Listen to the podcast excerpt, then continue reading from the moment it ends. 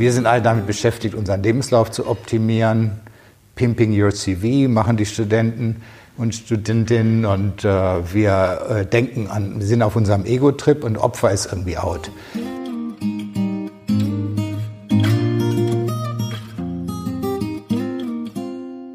Hallo und herzlich willkommen zu Sinneswandel, dem Podcast für persönliche und gesellschaftliche Transformation. Mein Name ist Marilena Behrens und ich freue mich, dich in der heutigen Folge begrüßen zu dürfen. Ob Pippi Langstrumpf, Robin Hood oder Ronja Räubertochter. Kindheitsheldinnen und Helden haben wir als Kinder fast alle. Deren mutigen und selbstlosen Taten uns beeindrucken und oft bis ins Erwachsenenalter nostalgisch werden lassen, wenn wir an die Geschichten mit ihnen zurückdenken. Vielleicht auch, weil wir uns manchmal nach ihnen sehen. Nach Menschen, die uns Mut machen, über uns hinauszuwachsen. Nach Helden, die uns daran erinnern, wer wir sein könnten. Insbesondere in krisenhaften Zeiten scheint es, als wünschen sich Menschen charismatische Leitfiguren, die ein Gefühl von Sicherheit vermitteln. Welches sich jedoch mit Blick auf die in einigen Ländern zu beobachtenden autokratischen Tendenzen und den wachsenden Rechtsdruck oft als problematisch herausstellt. Und so könnte man sich die Frage stellen, ob solche Heldenverehrungen nicht ein Rückfall in autoritäre Zeiten sind. Der Philosoph Dieter Thome sagt entschieden Nein. Ganz im Gegenteil. Auch in Demokratien brauchen wir Heldinnen und Helden, die sich für ihre Werte einsetzen. Gerade jetzt, meint Dieter Thome, sei das besonders wichtig, wo die Demokratie sich in der tiefsten Krise seit 1945 befände. Da dürfen wir die Bühne nicht den neuen Rechten überlassen. Aus diesem Grund plädiert Dieter Thomi, der als Professor Philosophie an der Schweizer Universität St. Gallen lehrt, für einen zeitgemäßen Heroismus. Aber was bedeutet das? Wer ist ein Held? Was zeichnet sie oder ihn aus? Ist Greta Thunberg bereits eine Heldin? Und hat jeder oder jede das Potenzial, zu einem zu werden? Über diese und weitere Fragen habe ich mich mit dem Philosoph und Autor Dieter Thomi unterhalten und freue mich, das Gespräch heute mit dir teilen zu können. Bevor wir allerdings in das Interview einsteigen, möchte ich dich kurz darauf hinweisen, dass ein Sinneswandel nur mit und dank dir möglich ist. Mittlerweile unterstützen sage und schreibe mehr als 100 Hörerinnen und Hörer den Podcast auf Steady und ermöglichen somit mir und meinem Team die Finanzierung und damit auch die Produktion des Podcasts. Als Mitglied nimmst du außerdem automatisch an Verlosungen teil. In dieser Folge verlosen wir Dieter Thomes Buch Warum Demokratien Helden brauchen, ein Plädoyer für einen zeitgemäßen Heroismus. Wenn also auch du Mitproduzentin des Podcasts werden möchtest, sodass wir weiterhin werbefrei und unabhängig arbeiten können, dann gehe jetzt auf steadyhq.com slash Sinneswandel oder etwas einfacher, schau einfach in den Shownotes vorbei Dort habe ich alles verlinkt. Jetzt wünsche ich dir viel Freude beim Zuhören.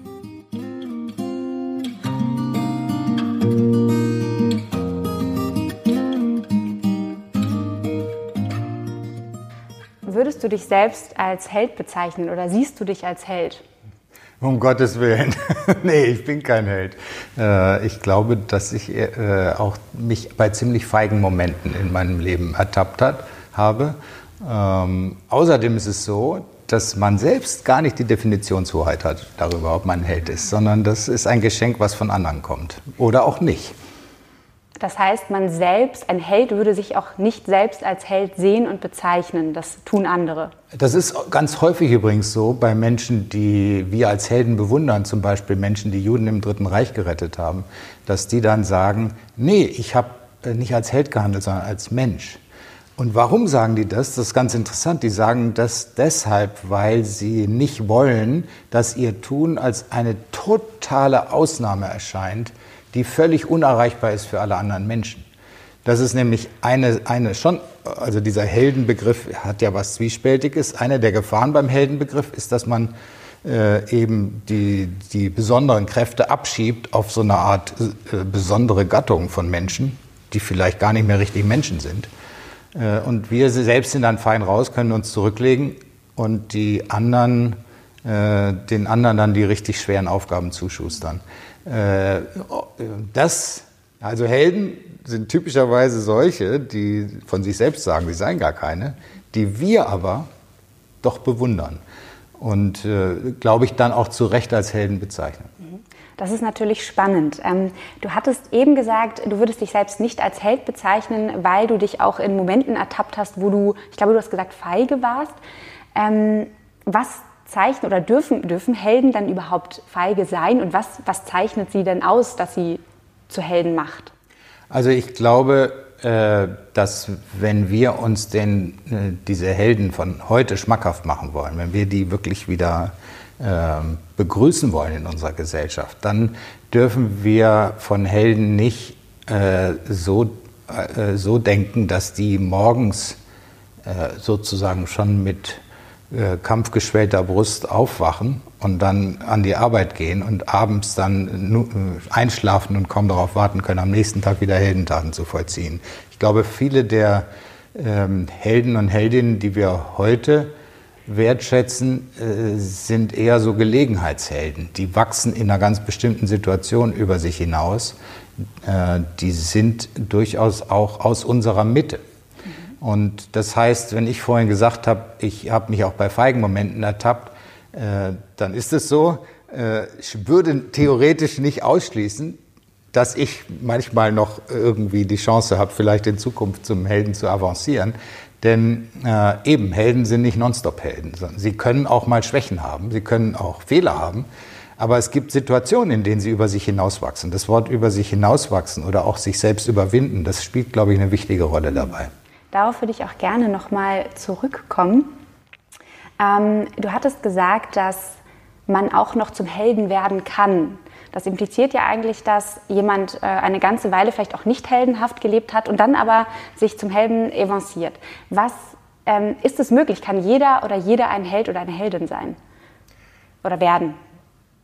Ich glaube schon. Also ich glaube, dass es einfach so ist, dass äh, wir uns ja jeden Morgen in den Spiegel gucken und ähm, dann sehen wir jemanden. Das heißt, uns ist auch wichtig, wen wir da sehen. Also ob wir die Person mögen, die wir da sehen, äh, wer wir eigentlich sein wollen. Nicht nur wer wir sind oder wer wir waren, sondern wer wir sein wollen. Ja, das ist für uns eine brennende Frage. Und äh, das heißt, dass äh, wir uns auch darüber ärgern können, dass wir, und damit fängt das langsam so an, was dann am Schluss vielleicht beim Heldentum landet, dass wir, wir können uns darüber ärgern, dass wir jemand sind, der gestern sich von seinem Chef oder von irgendeinem anderen Menschen irgendwie runter äh, hat machen lassen. Ähm, und dass wir dann keine Widerworte gegeben haben oder nicht irgendwie äh, aufsässig, äh, widersetzlich geworden sind. Und äh, dann können wir uns vornehmen, jemand anders zu werden und uns einen Ruck zu geben. Und äh, viele sagen, Heldentum heutzutage sei irgendwie out, weil äh, es einer vergangenen Zeit angehört, Opfer zu bringen zum Beispiel. Mhm. Also wir sind alle damit beschäftigt, unseren Lebenslauf zu optimieren. Pimping your CV machen die Studenten und Studentinnen und äh, wir äh, denken an, sind auf unserem Ego-Trip und Opfer ist irgendwie out. Ähm, ich glaube, dass das eigentlich gar nicht stimmt, wenn wir angucken, wenn wir uns angucken, wie viele Leute äh, sich doch engagieren für irgendwas und dann auch äh, äh, dabei Risiken eingehen. Ich glaube, dass es schon so ist, dass uns die Frage wichtig ist, wen sehen wir da eigentlich im Spiegel? Und wollen wir eigentlich jemanden sehen, der nur auf dem Ego-Trip ist? Und wenn wir das nicht wollen, dann sind wir auch bereit, äh, in bestimmten Situationen über uns hinauszuwachsen. Das heißt, ein Held zeichnet auch aus, dass er sich nicht nur mit sich selbst beschäftigt und seinen eigenen, du hast gesagt, CV pimmt, sondern dass er auch Wert darauf legt, ähm, wie werde ich von anderen gesehen vielleicht auch oder was kann ich dazu beitragen, ähm, dass vielleicht unser Zusammenleben besser macht. Und da stellt sich natürlich irgendwie die Frage, oder ich stelle mir die Frage zumindest, ähm, müssen Helden eigentlich altruistisch sein? Müssen sie gemeinwohlorientiert sein? Und da habe ich ähm, ein ganz spannendes äh, Zitat von Nietzsche gefunden. Und zwar hat er gesagt, Heroismus ist der gute Wille zum Selbstuntergang. Äh, das heißt, ähm, müssen sich Helden tatsächlich aufopfern, selbst aufgeben, um als Helden zu gelten? Also das ist der radikale Fall, ne? dass man sich selbst opfert, sich in die Fluten stürzt, äh, jemanden aus den Fluten rettet und dabei dann vielleicht selber ertrinkt. Mhm. Ähm, es gibt äh, die äh, andere, die nächst die auch schlimme, nicht ganz so schlimme Variante, eine Stufe drunter ist, dass man nicht jetzt den physischen Tod erleidet im Sinne des Sichopferns, äh, sondern sowas wie den sozialen Tod. Und was ich damit meine, ist, dass zum Beispiel viele Whistleblower, äh, Wach, Wachleute, ganz einfache Wachleute, die irgendwelche Bankunterlagen äh, weitergegeben haben, äh, hinterher beruflich absolut tot waren, nirgendwo mehr einen Job gekriegt haben. Oder dass äh, wenn man jetzt irgendwie zum Beispiel in bestimmten Phasen der MeToo-Bewegung bei Harvey Weinstein, Weinstein oder bei Fox oder so, wenn man dann da was gesagt hätte, man wäre sozial tot gewesen. Ähm, und erst in einem bestimmten Moment äh, ändert sich das dann. Und die, die damit angefangen haben, die wussten nicht, wie es ausgeht, ob sie vielleicht auch noch irgendwie diesen sozialen Tod erleiden. Das heißt, äh, es gibt verschiedene Grade des Opfers, die man bringt. Es muss nicht gleich, äh, man darf nicht gleich irgendwie an den Krieg oder an den, äh, den Tod und an den Friedhof denken, sondern es gibt auch Formen des Opfers, die drunter liegen, die aber unheimlich brutal sein können, weil wir ja sehr soziale Wesen sind. Hast du ein Beispiel, vielleicht irgendwie auch ein aktuelles? Also zum Beispiel Greta Thunberg äh, wird ja schon irgendwo gerade in unserer Zeit sehr als, äh, schon fast als Heldin, als Heroin dargestellt, äh, die unsere Erde rettet, ähm, die jetzt eben nicht mehr zur Schule geht und in gewisser Weise ja wahrscheinlich auch keine normale Jugend mehr erleben wird. Ist das so ein, so ein Opfer, was sie bringt? Ich glaube, dass sie äh, immer, je länger sie das durchhält, umso mehr äh, als Heldin angesehen werden kann. Äh, ich finde, sie ist noch ein bisschen Heldin in der Probezeit. Mhm. Also, weil man einfach auch noch nicht weiß, wie sie dieser ungeheuren die Flut gewachsen ist, die jetzt da auf sie hereinstimmt, im Guten wie im Schlechten. Also es gibt ja wahnsinnige Hassmails auf der einen Seite und es gibt äh, diese wahnsinnigen Erwartungen, die sich auf sie richten, dass sie jetzt da äh, diese Bewegung äh, zum Ziel führt und, und äh, ob sie das und das ist beides gefährlich. In dem ersten Fall kann es tatsächlich dazu führen, dass sie physisch bedroht wird. Sie wird, wird äh, sicher auch irgendwie mit Polizeischutz rumlaufen müssen die meiste Zeit. Und im zweiten Fall kann es dann dazu führen, dass ihr die Sache zu Kopf steigt und dann irgendwie äh, äh, nicht mehr sich so sehr um diese große Sache des Klimaschutzes kümmert, kümmert sondern äh, ja, plötzlich denkt, wow, bin ich, ich bin doch ein toller Typ. Und sowas sagen richtige Helden eigentlich nicht. Helden äh, stellen schon die Sache in den Vordergrund. Ähm, das heißt, die Gefahr besteht, dass ein Held quasi äh, irgendwann äh, den Boden oder die Bodenhaftung verliert und durch die viele Zustimmung äh, vielleicht sogar ins Gegenteil äh, ja. zum Anti-Held wird. Ja, also wenn, wenn ein Held äh, merkt, ihm wird eine große Verehrung entgegengebracht, dann muss der sich immer daran erinnern, wenn es ein guter Held ist, sagen wir so, äh, dass er wegen seines Einsatzes für die Sache so verehrt wird und nicht, weil er so schöne Augenbrauen hat oder so. Ähm, und äh, wenn er das vergisst, wenn er das auf sich bezieht, dann äh, wird er eitel und Eitelkeit ist eigentlich unverträglich mit Heldentum. Das hast du eigentlich gerade, oder das war vielleicht ja schon eine Definition von Heldentum. Du hast gesagt, ein Held zeichnet sich dadurch aus, dass er nicht seiner Person wegen als Held betitelt wird, sondern der Sache wegen, die er tut. Und ähm, in deinem Buch schreibst du, glaube ich, auch, nicht jeder Held ist demokratisch, aber jede Demokratie braucht Helden. Das heißt, ähm, ein Held muss nicht immer Gutes tun, muss nicht immer gemeinwohlorientiert sein? Oder wie kann man das verstehen? Naja, Held ist ja kein, keine geschützte Berufsbezeichnung. So, wenn man Arzt sein will, muss man wirklich irgend so Diplom haben. Äh, der Heldenbegriff, der ist über die Jahrtausende mit großer Freigebigkeit verwendet worden, auch von vielen Ideologen, äh, quer übers, durchs politische Spektrum. Das heißt, ich kann mich jetzt nicht hinstellen und sagen, so, ich fange jetzt das oberlehrerhafte Sortieren an und ich erkläre jetzt die all, alle zu Nichthelden, äh, die in der Geschichte vielleicht als äh, kriegerische Helden oder so gefeiert worden sind. Ich muss in Kauf nehmen, dass äh, dieser Begriff diese Bandbreite hat und dass unsere Ideale äh, auch ähm, querbeet äh, sich unterscheiden. Äh, was heißt es jetzt? das heißt, ich, eben nicht jeder Held ist demokratisch.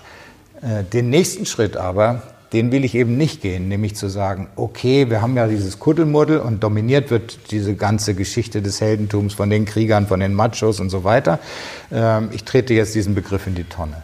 Äh, ich glaube, damit würden wir uns eben Bärendienst erweisen, weil ich glaube, dass es tief in uns auch wirklich äh, erstens so eine, eine Sehnsucht gibt oder eine Bereitschaft gibt, Großtaten zu bewundern und dass es auch Großtaten geben muss immer.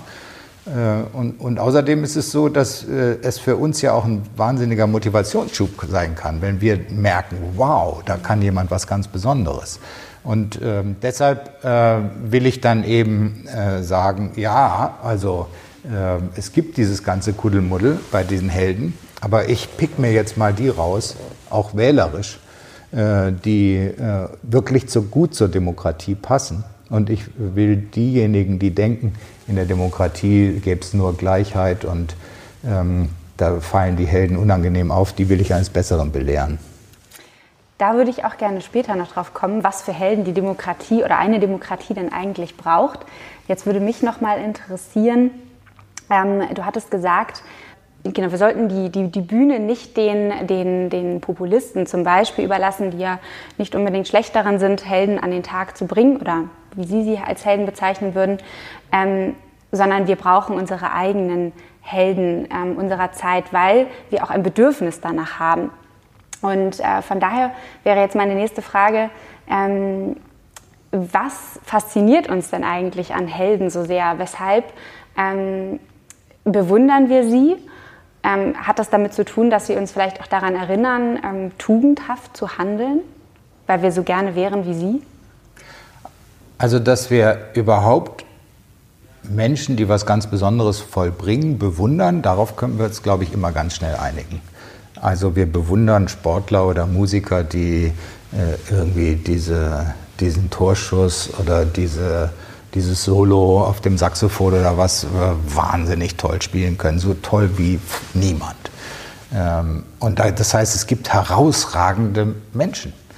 Ähm, und, Aber sind das Helden? Nee, also das sind dann vielleicht Vorbilder äh, und je, Leute, die was besonders gut können. Bei den Helden muss eben dazu kommen, dass die tatsächlich sich auch in Gefahr äh, bringen und sich für eine große Sache einsetzen, die vielleicht nochmal was anderes ist als die Musik oder der Sport, äh, sondern wirklich eine gesellschaftliche Bedeutung hat.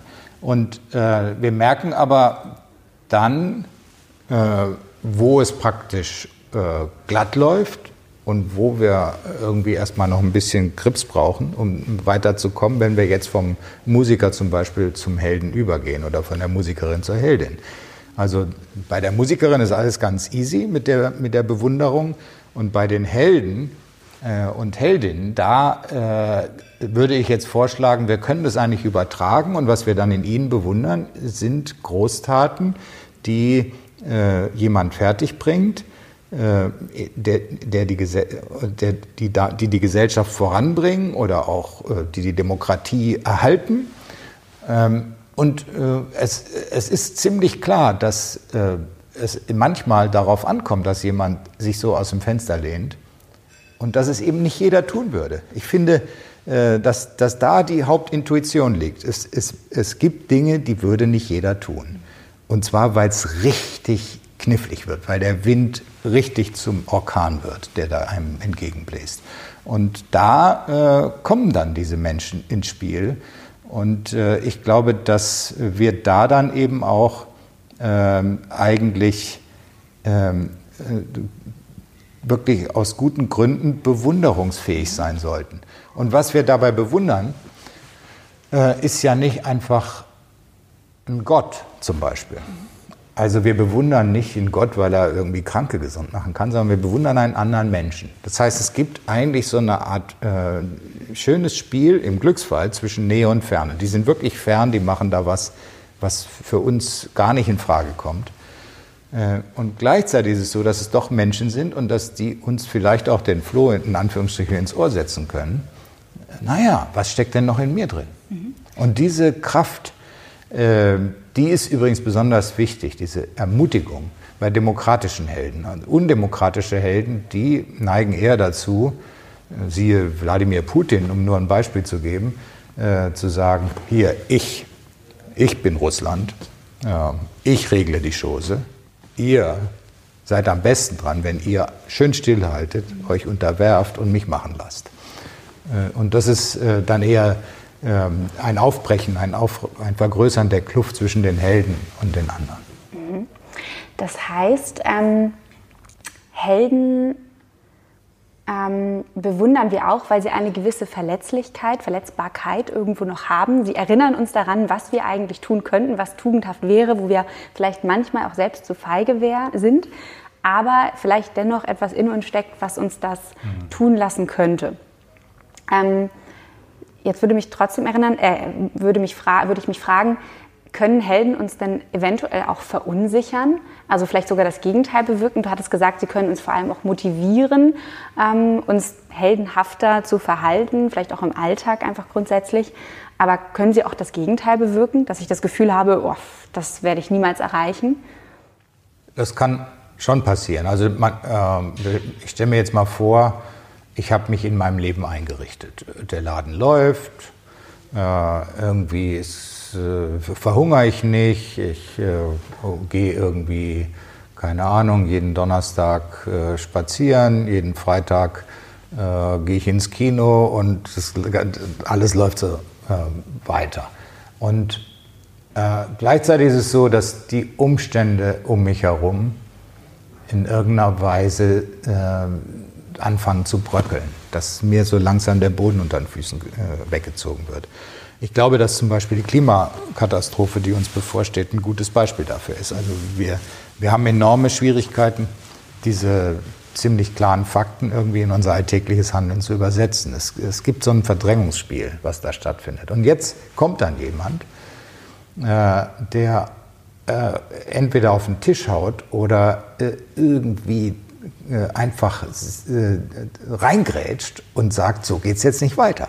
Und da ist natürlich die erste Reaktion, die äh, ich an den Tag lege, dass ich den irgendwie, dass der mich total nervt. Mhm. Der stört mein Leben. Wie so ein Moralabbruch. Ja, der, drängt, der, der, bringt alles durcheinander. Der, der, dann klar, und dann läuft die ganze Maschinerie an, wie man diesen, äh, diesen Menschen äh, irgendwie wieder aus seinem Kopf, aus seinem Hinterkopf wegschiebt. Also eben, man sagt, oh, du Oberlehrer, Moralapostel, politisch korrekt. Ähm, und, und, dann wird praktisch die volle Breitseite gefahren. Und äh, das heißt also, äh, vielen ist es so gegangen, also zum Beispiel frühen äh, Feministinnen, äh, frühen äh, Bekämpfern der Sklaverei, dass die einfach erstmal weggedrückt worden sind und dann auch eine komplette Kampagne gegen sie gelaufen ist, dass die irgendwie zum Beispiel bei den Feministinnen jetzt Blaustrümpfe und äh, keinen Mann waren und keinen Mann abgekriegt haben und deshalb sich für Frauenrechte einsetzen. Das ist ja eine, im 19. Jahrhundert brutal zur Sache gegangen in dieser und auch natürlich noch im 20. Ähm, oder eben, dass, äh, dass die dann eben äh, einfach äh, aus, aus ihren Gesellschaften, Gemeinschaften ziemlich, äh, ziemlich brutal äh, rausgeflogen sind. Und das heißt, es gibt äh, etwas Unangenehmes am Heldentum, äh, weil die uns einfach auch rausziehen, rausschubsen aus bestimmten Gewohnheiten.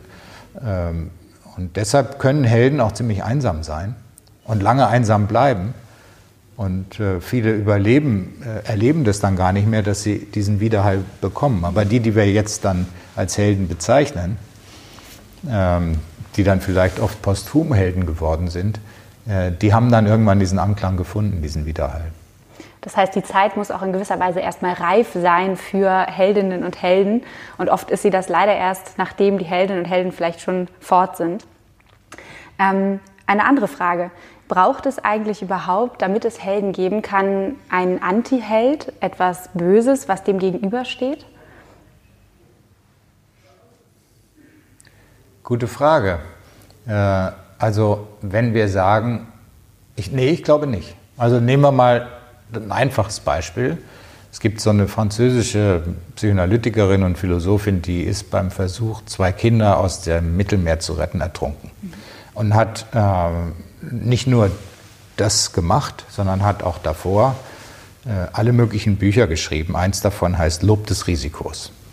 Und äh, sie, sie, hat sie sehr oft gesagt, äh, für mich kommt es darauf an, intensiv zu leben. Und äh, wenn ich ähm, und, und das heißt, wenn ich allen Gefahren aus dem Weg gehe, dann fühle ich mich auch nicht wirklich lebendig. Für mich gehört zum Leben auch an meine Grenzen zu gehen, über meine Grenzen hinauszugehen. Nun hätte sie sicher gerne länger gelebt, aber sie hat, glaube ich, ziemlich bewusst in diesem Moment gesagt, nee, jetzt ist dieser Moment, wo ich mich in den Spiegel gucken will morgen und, und sagen will, ich habe es wenigstens versucht, die Kinder zu retten. Und wenn ich nicht rauskomme aus dem Wasser, dann ist es so.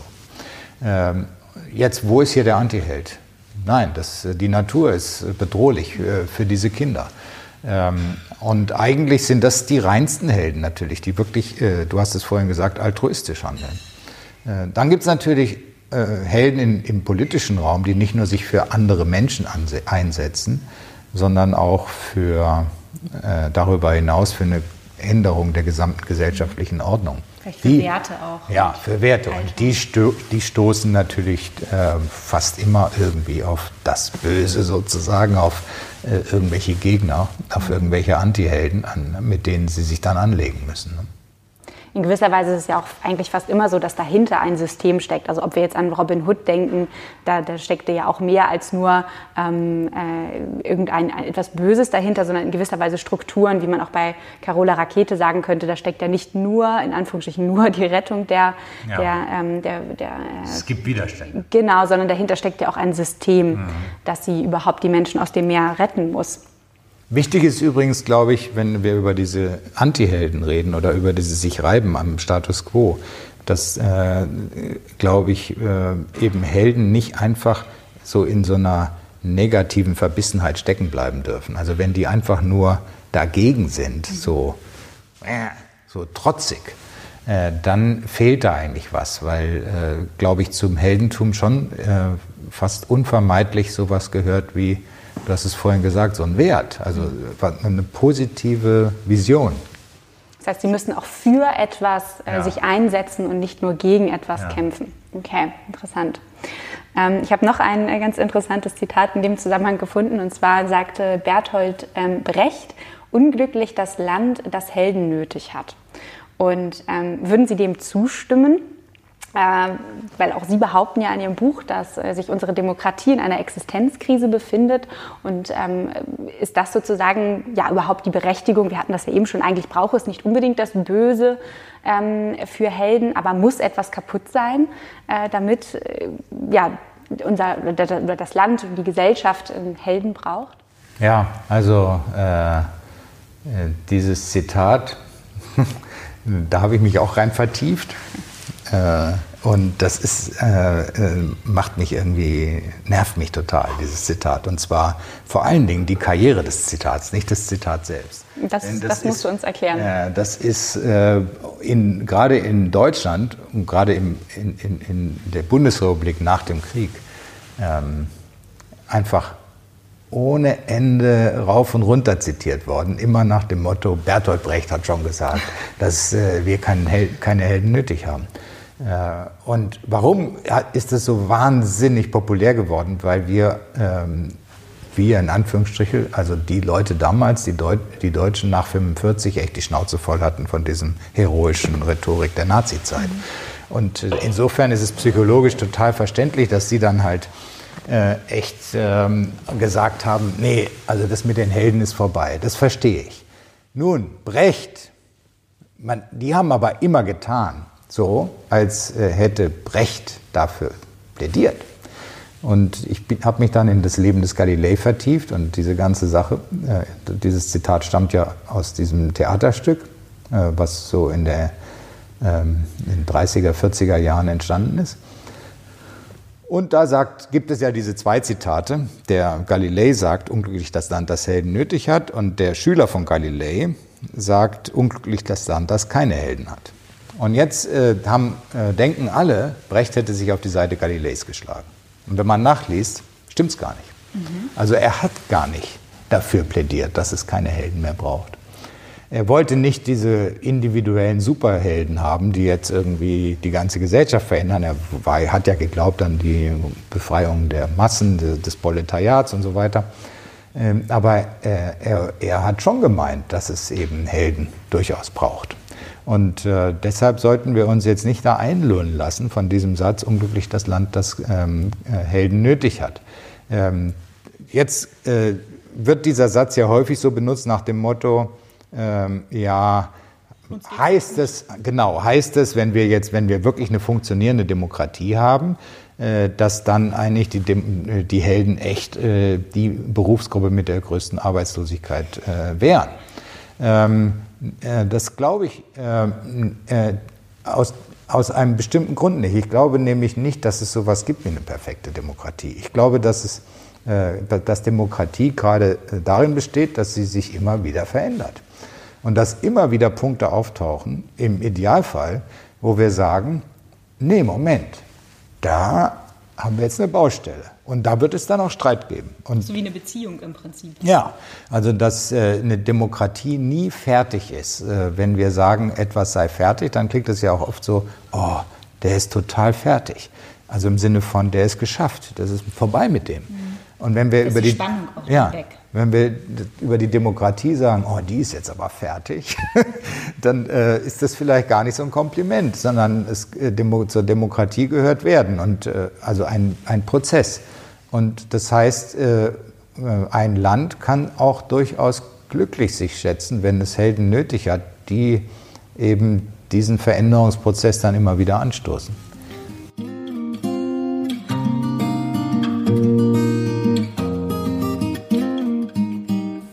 In dieser kleinen Unterbrechung möchte ich dich kurz darauf hinweisen, dass es den Podcast nur mit Hilfe deiner Unterstützung geben kann.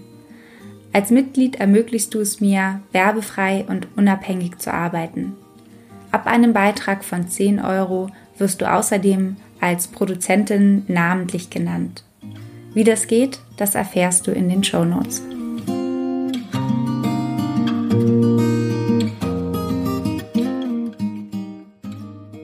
Also ist ja die Frage, haben wir uns in den letzten Jahren um die Demokratie gekümmert? Wir haben es ja eben schon mal so ein ganz bisschen angedeutet, dass es in unserer Zeit in vielerlei Hinsicht äh, darum geht, das Leben immer bequemer zu machen, immer ähm, komfortabler zu gestalten und die eigene Komfortzone auszuweiten. Das eigene individuelle Leben, das eigene Selbst wird optimiert, immer effizienter gemacht.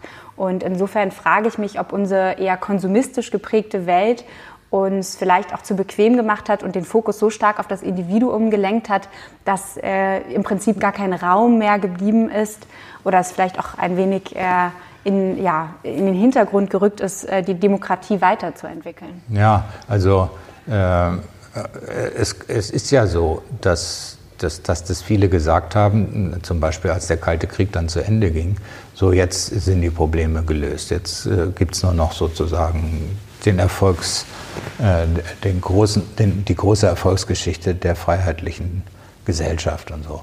Und dann kam, das war 89, dann kamen äh, eigentlich äh, viele, viele, die sich auf diesem Trip da gefühlt haben. Und äh, am 11. September 2001 zerstob diese Geschichte. Und man hat gemerkt, so gemütlich ist das jetzt alles doch nicht. Und so glatt ist diese Erfolgsgeschichte der freiheitlichen Gesellschaft auch nicht. Das heißt, diese zwölf Jahre sind ja eine Sekunde in der Weltgeschichte. Also, dass man das im Ernst geglaubt hat, äh, auch schon in den ähm, 90er Jahren gab es ja dann diese blutigen Kriege in Ex-Jugoslawien und so weiter. Wir haben immer Zoff gehabt. Äh, und das ging immer ziemlich hoch her. Und wer diese Komfortzone hatte immer was von, von so einer Pseudo, Pseudo-Welt. Ne? Ähm, aber, aber, und dann kommen die Jugendforscher und haben gesagt, okay, jetzt kommt die Generation X, dann kommt die Y und Z. Ich weiß gar nicht, wie sie jetzt im Alphabet weitermachen. Das frage ich mich tatsächlich auch. Ja, ich glaube, es gibt jetzt irgendwas Neues, oder? Äh, was ist jetzt die letzte Generation? Also, äh, und dann haben die gesagt, die Generation X ist jetzt ganz unpolitisch und dann die, ich glaube, die Generation Z war jetzt wieder ein bisschen politischer, oder? Wie ist genau, das? Das ist quasi ähm, die Generation Greta, die, ja. äh, die sich wieder für das Gemeinwohl angeblich äh, einsetzt und orientiert, daran und, orientiert. Und ich glaube jedenfalls, da ist ziemlich viel Bewegung in der ganzen Sache. Ich, ich halte es für Quatsch, alle fünf Jahre eine neue Generation aufzurufen, aber dass in uns selbst auch irgendwie so eine Art Pendel steckt, wo wir, und das ist ja niemandem zu verübeln, irgendwie auch privat ein erfülltes Leben führen wollen und gleichzeitig aber vielleicht auch mal denken, so jetzt muss ich aber mal irgendwie mich einmischen. Mhm. Und dass es das Pendel mal so, mal so ausschlägt, das äh, sehe ich auch so. Ich glaube, äh, glaube eigentlich nicht, dass äh, wir jetzt irgendwie in so einer Einbahnstraße stecken, wo es immer mehr äh, auf den Ego-Trip und den Konsum zuläuft.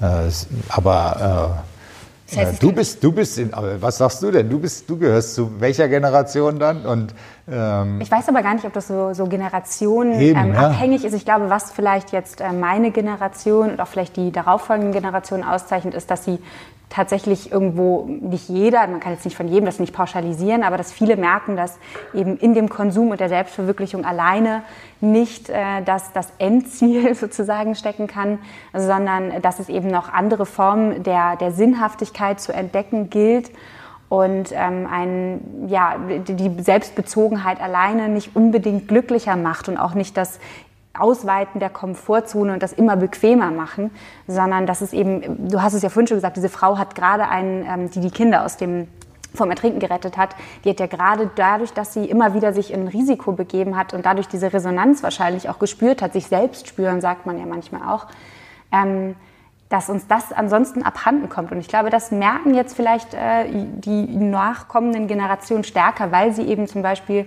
keinen Krieg erlebt haben, weil sie sowieso schon in einer ähm, relativ wohlhabenden Gesellschaft aufgewachsen sind. Also wenn wir jetzt hier vom globalen Norden sprechen. Ähm, insofern bin ich selber sehr gespannt, wie das ja. weitergeht, äh, durchaus. Genau. Ähm, ja, dennoch würde mich jetzt interessieren, ähm, du schreibst ja in deinem Buch, dass die Demokratie sich in einer Krise befindet oder in einer Existenzkrise. Ähm, was, was kann ich darunter verstehen?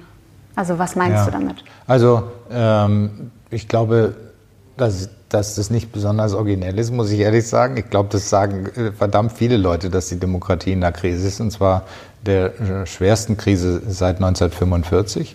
Und äh, es gibt äh, äh, eigentlich so Gründe, die eher von außen kommen und Gründe, die aus dem Inneren kommen. Also die Gründe von außen sind natürlich, dass es autoritäre, diktatorische Regimes gibt, die immer mächtiger werden.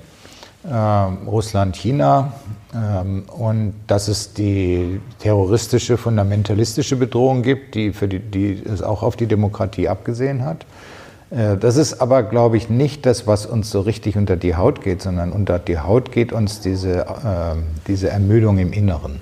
Also, dass äh, ganz viele Menschen eigentlich so eine Art ähm, äh, Demokratiemüdigkeit, wie das dann genannt worden ist, verspüren. Das so ein bisschen wie die Politikverdrossenheit, ja, jetzt Politik, eine Demokratieverdrossenheit. Äh, Demokratiemüdigkeit, äh, auch, auch so ein beliebtes Schema, äh, wonach man sagt, okay, die da, die da oben, die machen sowieso, was sie wollen und um mich kümmert sich keiner. Und äh, das ist, äh, und, und das ist dann äh, in den Kernländern der Demokratie, und zwar in ziemlich vielen, innere Auflösungserscheinungen gibt. Und das ist dann das große Thema Populismus. Und darin sehe ich eigentlich die Haupt, äh, das Hauptproblem der Demokratie heute. Ähm, denn diese Diktaturen, die hat es natürlich irgendwie in, äh, in irgendeiner Form immer gegeben. Aber dass Indien, Brasilien, USA, verschiedene europäische Länder äh, in Bewegungen hineingeraten, wo äh, eigentlich äh, Feindseligkeit, ähm, aggressivste Bekämpfung von Freiheiten ähm, und so weiter immer mehr um sich greifen, das ähm, ist einfach eine veritable Krise der Demokratie. Und jetzt stellt sich natürlich die Frage, wenn, wenn es tatsächlich jetzt an der Zeit ist, eben für neue Heldinnen und Helden, ähm, wie müssten die aussehen? Also wir haben ja schon über einige Beispiele gesprochen, jetzt aktuelle Heldinnen und Helden, äh, was ja auch spannenderweise oft Frauen sind oder mehr Frauen jetzt, zumindest ähm, vielleicht im Vergleich zu früher. Ähm, also ist Carola Rakete, Greta Thunberg oder auch vielleicht ähm, jetzt gerade ganz kürzlich der SPD-Abgeordnete Karamba Diab Diaby, ich hoffe, ich spreche ihn richtig aus, ähm, auf dessen Büro ja erst vor wenigen Tagen ein, ähm, geschossen wurde und der sagt, ich mache jetzt trotzdem weiter, jetzt erst recht. Sind das Heldinnen und Helden unserer Zeit, wie wir sie brauchen? Ich würde sagen, ja. Also es, ich, ich glaube, dass es äh, so äh, eigentlich zwei Arten von Heldinnen und Helden gibt in der Demokratie heute. Das eine sind eher die Helden der Verteidigung oder die Helden der Verfassung so könnte man die vielleicht nennen. Dazu gehört der Diaby, also Menschen, die eigentlich nur ihr Amt ausfüllen. Abgeordneter, Bürgermeister in irgendeinem kleinen Ort, in Bayern, in Sachsen, Thüringen, wo auch immer, ähm, auch Nordrhein-Westfalen äh, oder äh, und, das, und, das, die schiere, und die schiere Ausübung des Amtes wird zum Teil schon zu, einer echten, zu einem echten Kraftakt. Die Reifen werden zerstochen, die Fenster werden eingeworfen. Man kriegt, was besonders beliebt ist, offenbar äh, Scheiße mit der Post geschickt. Mhm. Und solche Sachen. Man kriegt diese ganzen Drohbriefe, wo man nicht weiß, soll man die jetzt ernst nehmen oder nicht. Und ähm, man kann es eigentlich, man muss es ja irgendwie ernst nehmen. Man kann nicht einfach immer sagen, die reden nur. Denn es werden dann Leute umgebracht. Es sind ja im letzten Jahr äh, äh, verschiedene Politiker entweder umgebracht worden oder also äh, Lübcke, der Regierungspräsident, oder äh, Adamovic, der Bürgermeister von Danzig, zack. Äh, und, und das heißt also, das sind die Helden der Verfassung, die tun etwas, wovon wir eigentlich denken, das ist selbstverständlich und das ist ihre Aufgabe, aber äh, dass sie dann durchhalten. Ähm, und eben wie der Diaby sagen, so jetzt lasse ich mich nicht kleinkriegen und ähm, auch wenn sie schlecht schlafen. Das, äh, das ist genau so was, wo, wir, wo ich sage, ja, würde das jetzt jeder machen? Nein, das ist was Besonderes. Aber auch die brauchen ja Menschen äh, quasi, die am besten in der breiten Masse auch hinter ihnen stehen ja. und ihnen so einen gewissen Rückhalt geben, weil ich glaube, ansonsten würden vielleicht auch diese Menschen nicht sagen, genau. dass sie sich dieser, dieser, äh, ja, diese, dieser Sorge auch einfach oder dieser, dieser Gewalt aussetzen ja. oder potenziellen Gewalt. Genau, also das ist tatsächlich so, dass, äh, dass man, äh, dass da auch wir eben jetzt nicht in der Rolle stecken, wo wir sagen können, oh ja, der hält durch, super, dann kann ich ja äh, mich zurücklehnen, sondern dass wir auch äh, dann die Aufgabe haben, äh, also wir Nicht-Helden, äh, dem zu signalisieren, hey, super, und ihm, ihm vielleicht auch in irgendeiner Weise unterstützen. Und äh, das heißt, da gibt es eben dieses Zusammenspiel zwischen den Helden und auch ähm, der, ähm, äh, der Gesellschaft im Allgemeinen. Äh, Helden machen, sind, werden irgendwie einsam in solchen Momenten. Die sind wirklich auf sich gestellt. Ähm, aber äh, sie, sie. Weil sie auch alleine sein, oder ja. weißt du, woran das liegt? Ja, weil sie eben was Ungewöhnliches machen. Ne? Also sie, das hebt sie dann quasi das hervor. Das hebt sie heraus und äh, gleichzeitig ist es natürlich so, dass die eigentlich nicht unbedingt, äh, dass das nicht ihr Traumjob ist, einsam zu sein, mhm. sondern das ist irgendwie unweigerlich, äh, unvermeidlich, wenn sie sowas machen. Und dass, dass sie dann Zuspruch kriegen, das äh, haben sie irgendwie verdient. Ne?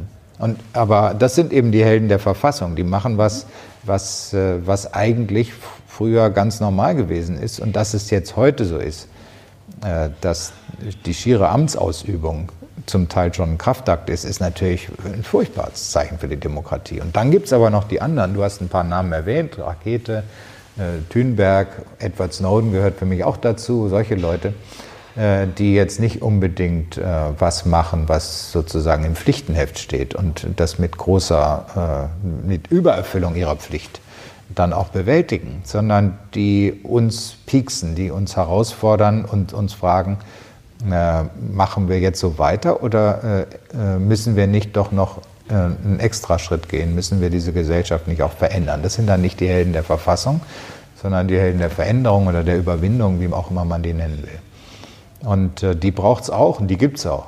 Und äh, die rütteln dann einen, die rütteln dann eher auf und gehen sogar so weit, dass sie zum Teil das, äh, geltende Gesetze brechen. Ist das in Ordnung? Darf ein Held ein Gesetz brechen? Ja, also äh, ich glaube, dass das ähm, zur Demokratie gehört, auch zur Geschichte der Demokratie, dass immer wieder Menschen das gemacht haben, was ziviler Ungehorsam heißt. Und zum zivilen Ungehorsam gehört auch, äh, dass man gegen das Gesetz verstößt. Äh, wahllos, willkürlich, so aus Jux äh, ist, es, ist es vielleicht nicht dann irgendwie schon heldenhaft. Aber wenn eben man gegen das Gesetz verstößt, weil man sich beruft auf höhere Werte, auf zum Beispiel die Menschenrechte, die in der aktuellen gesellschaftlichen Ordnung nicht gewährleistet sind, dann, ähm, dann kann man auch gegen das Gesetz verstoßen.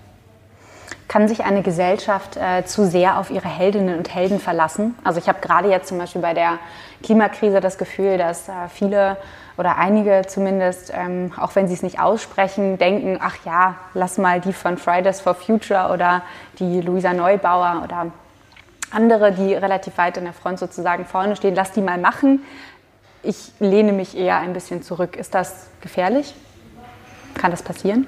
Kann auf jeden Fall passieren. Das ist eben wieder dieses Spiel zwischen den Helden und uns und ob die Helden uns entlasten, entmutigen oder ermutigen. Also wenn sie uns entlasten, dann sagen sie, okay, wir regeln die Sache.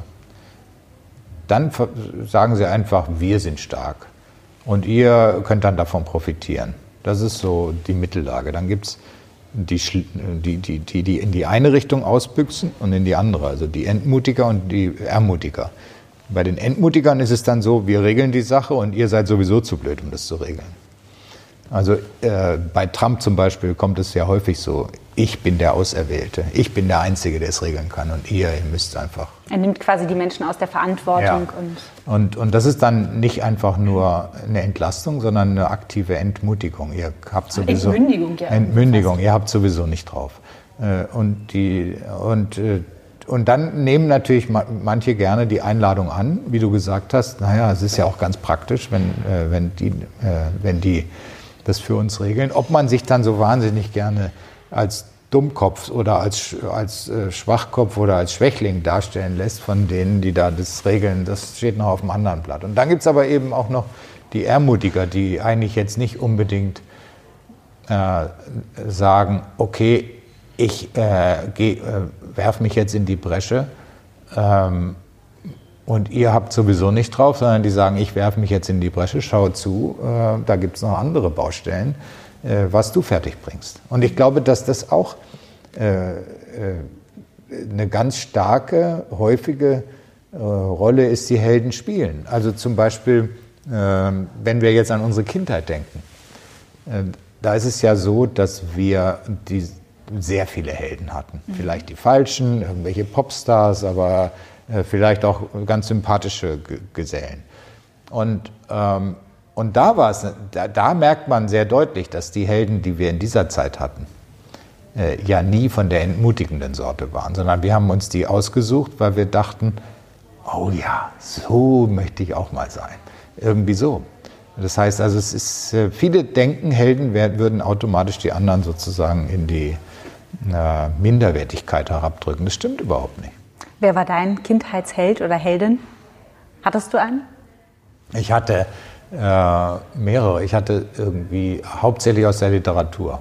Also ähm, das ist ja wahrscheinlich auch häufig. Äh, ich hatte irgendwie äh, komischerweise äh, so ein Buch, mit, äh, das hieß Was ist los mit Pondelli? Und äh, das war so ein Kinderbuch, was ich irgendwie 20 Mal gelesen habe, was ich jetzt auch wiedergefunden habe. Da ging es darum, dass ein kleiner Junge, der eigentlich irgendwie ganz normal in die Schule geht, äh, von äh, den Zirkus besucht vor Ort, der auf der Tournee ist. Und da gibt es einen ähm, Kletterkünstler, der heißt Pondelli. Und äh, der klettert durch das Zelt und macht so Kunststücke und Salti und weiß der Teufel. Und äh, der Junge ist total begeistert und kriegt die Erlaubnis von seinen Eltern mitzureisen und dieses Handwerk zu erlernen. Und äh, das, äh, dann verliebt er sich in so ein Schlangenmädchen, fand ich auch ganz toll, äh, das immer so um ihn rumhüpft und dann sich hier festhält, praktisch an den Händen, an den Beinen. Er aber wird zum genialen Kletterer und äh, kommt, am Schluss gelingt es ihm, weil irgendwelche bösen Kerle es auf diesem Pontelli abgesehen haben und seine Brille kaputt machen, äh, ihn aus den höchsten Höhen des Zirkuszelts zu retten wo er droht abzustürzen. Das hat mich begeistert.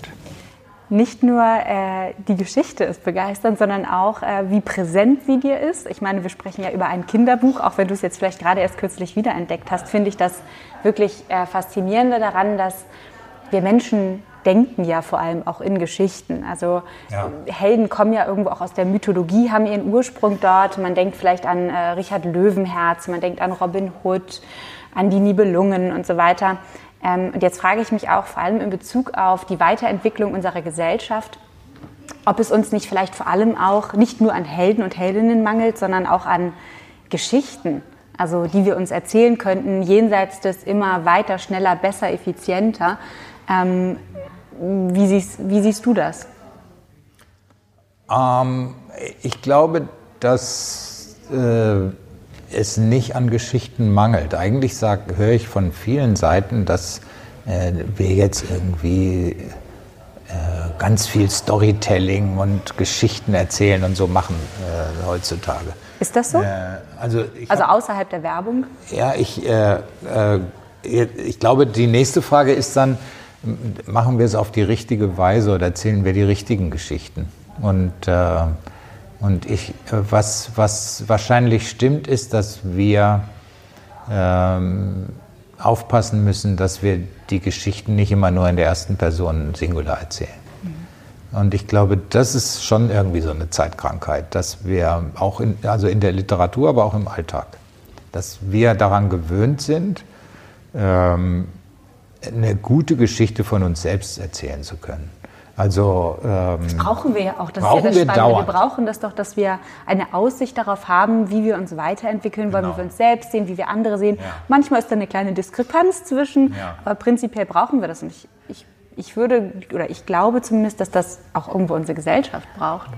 Ich glaube, dass es stimmt. Ich glaube auch, dass äh, zum Beispiel durch, in den sozialen Medien wir ja total daran gewöhnt sind, jeden Tag zu erzählen, wie toll wieder der Sonnenuntergang war oder wie schick die Schuhe sind, die wir haben oder weiß der Teufel. Aber äh, der Witz ist eben, dass wir eigentlich dann äh, ganz stark in, in, in so einem Setting uns bewegen, wo wir eine Geschichte erzählen und die anderen sind eigentlich dann Beobachter oder Zuhörer dieser Geschichte. Aber äh, wo genau äh, kommen eigentlich die Geschichten zusammen? Und äh, wo erzählen wir eigentlich wir Geschichten? Mhm. Und das ist auf sozialen Medien eigentlich nicht typisch, weil auf den sozialen Medien, da geht es ja gerade darum, dass man selbst irgendwas Besonderes tut und dann guckt, wie viele äh, äh, der Freunde das dann toll finden und ihr Herzchen äh, schicken und so weiter. Das heißt also, ähm, ich glaube, dass äh, und im beruflichen Leben, also im privaten Leben, es, läuft es sehr stark nach dem Motto, ich habe was Besonderes erlebt und lass die Welt daran teilhaben. Im beruflichen Leben sind wir, das hatten wir vorhin schon angesprochen, total darauf geeicht, ähm, zu schauen, dass wir eben uns in ein gutes Licht setzen und überlegen, nicht nur, aha, ich mache jetzt die Ausbildung bei dieser Uni oder bei diesem äh, Handwerksbetrieb oder so und hinterher kann ich das und dann werde ich dafür auch eingesetzt, sondern dass man als Persönlichkeit sich auf den Arbeitsmarkt begibt und dann muss da alles passen.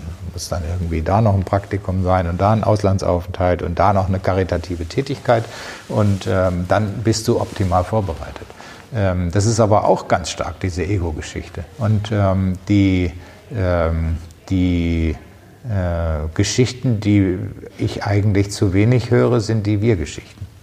Und, das, äh, und äh, bei den Helden ist es nun so, äh, dass, äh, die, äh, dass wir da erstmal auch gefordert sind, Geschichten über die zu erzählen, über andere zu erzählen, nicht über uns. Denn was Helden machen, Helden kommen ja nicht an auf Facebook oder wo auch immer, Instagram, und sagen, hey, ich habe heute was Tolles gemacht. Die sind versteckt oft. Die, die sind versteckt. Also, und die, die sehen nicht ihre Aufgabe im Self-Marketing. Und äh, das heißt also, eigentlich äh, sind wir da gefordert, Geschichten zu erzählen, die äh, über uns hinausgehen. Das heißt, es braucht vielleicht auch eine Offenlegung der ganzen Alltagsheldinnen und Helden, die im Kleinen äh, ganz, ganz wichtige Taten vollbringen, die für unsere Gesellschaft äh, wichtig sind, wie Ehrenamtliche, die eben auch nicht äh, jeden Tag davon der Welt erzählen auf, auf Twitter, sondern die das eben im Stillen tun, die aber gerade sozusagen die Stützen der Demokratie sind. Und würdest du sagen, dass wir das eigentlich ein bisschen ja, ein bisschen offener legen sollten, damit sich mehr Menschen vielleicht auch dazu berufen fühlen, da dem nachzueifern? Also ich würde äh, erstmal ein bisschen auf der Bremse stehen und sagen, okay, ja, wir brauchen solche Menschen natürlich haufenweise, aber äh, sind nicht automatisch gleich alle Helden, wenn sie, wenn sie irgendwo ehrenamtlich äh, in, im Stadtteilverein oder wo auch immer mitmachen. Ähm, ich glaube, dass, äh, dass es davon viele gibt und ich glaube auch, dass äh, das äh, zum Teil ein bisschen wenig gewürdigt wird. Also ähm, ich, äh, ich hätte das, glaube ich, früher gar nicht so gesagt, aber inzwischen habe ich das Gefühl, äh, äh, es ist schon so, dass äh, man sich, dass, dass, dass es nicht so wahnsinnig starke Anreize gibt, zum Beispiel sich politisch zu engagieren. Man kriegt dann sofort eins übergebraten, dass man da irgendwie äh, irgendwie Karriere machen will, dass man vielleicht irgendwie äh, Parteizwängen folgt, dass man sich äh, irgendwie für die falschen Projekte einsetzt. Und es wird relativ wenig gewürdigt, äh, dass diese Leute ja zum Teil einen wahnsinnigen Zeitaufwand treiben. Und ähm, ja, wie gesagt, hätte ich, glaube ich, früher gar nicht so gesagt, dass man vielleicht auch mal das Lob des Abgeordneten oder des ähm, des, äh, keine Ahnung, des Gemeinderats anstimmen sollte. Aber warum nicht? Helden sind es deshalb nicht, aber die tun was, was äh, eben auch irgendwie äh, wahnsinnig wichtig ist. Man muss sich nur vorstellen, es gäbe niemanden mehr, der sowas macht. Was dann? Dann lassen wir uns verwalten.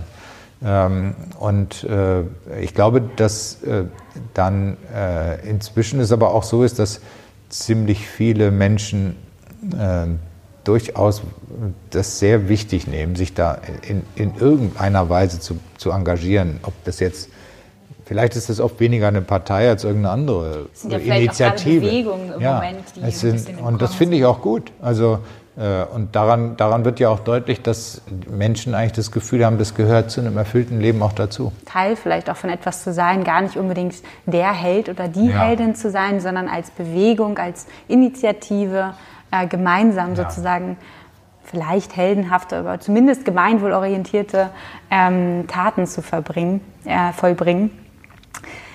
Das ist doch eigentlich ein ganz schöner Ausblick. Ähm, vielleicht nur als allerletzte Frage. Ähm, gibt es eigentlich eine Pflicht zum Heldentum? Bin ich eigentlich verpflichtet, wenn es eine Gelegenheit gäbe, heldenhaft äh, zu handeln? Nee, gibt's nicht. Also äh, das ist ja eigentlich das äh, Überwältigende und Schöne am Heldentum. Äh, da macht jemand den Schritt darüber hinaus. Sei es, weil er die Gesellschaft verändern will, sei es, weil er äh, die Freiheit nur verteidigen will.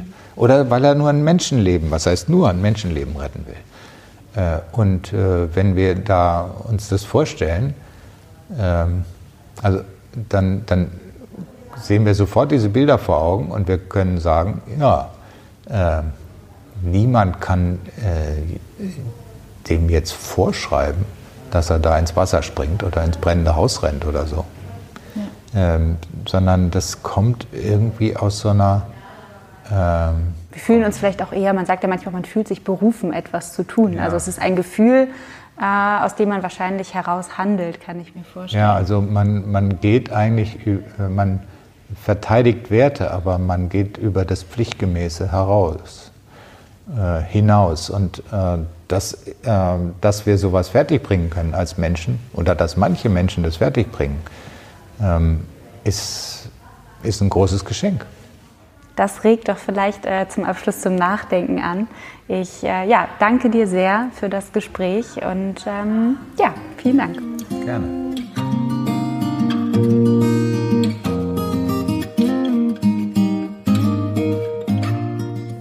Danke dir fürs Zuhören und hoffe, du konntest etwas aus dem Gespräch mitnehmen. Wenn es dir gefallen hat, dann teile es gerne mit anderen Menschen.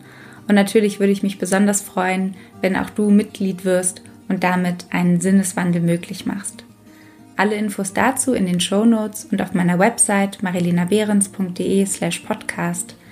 Und ansonsten freue ich mich, wenn wir uns bald wieder hören bei Sinneswandel, dem Podcast für persönliche und gesellschaftliche Transformation. Bis bald.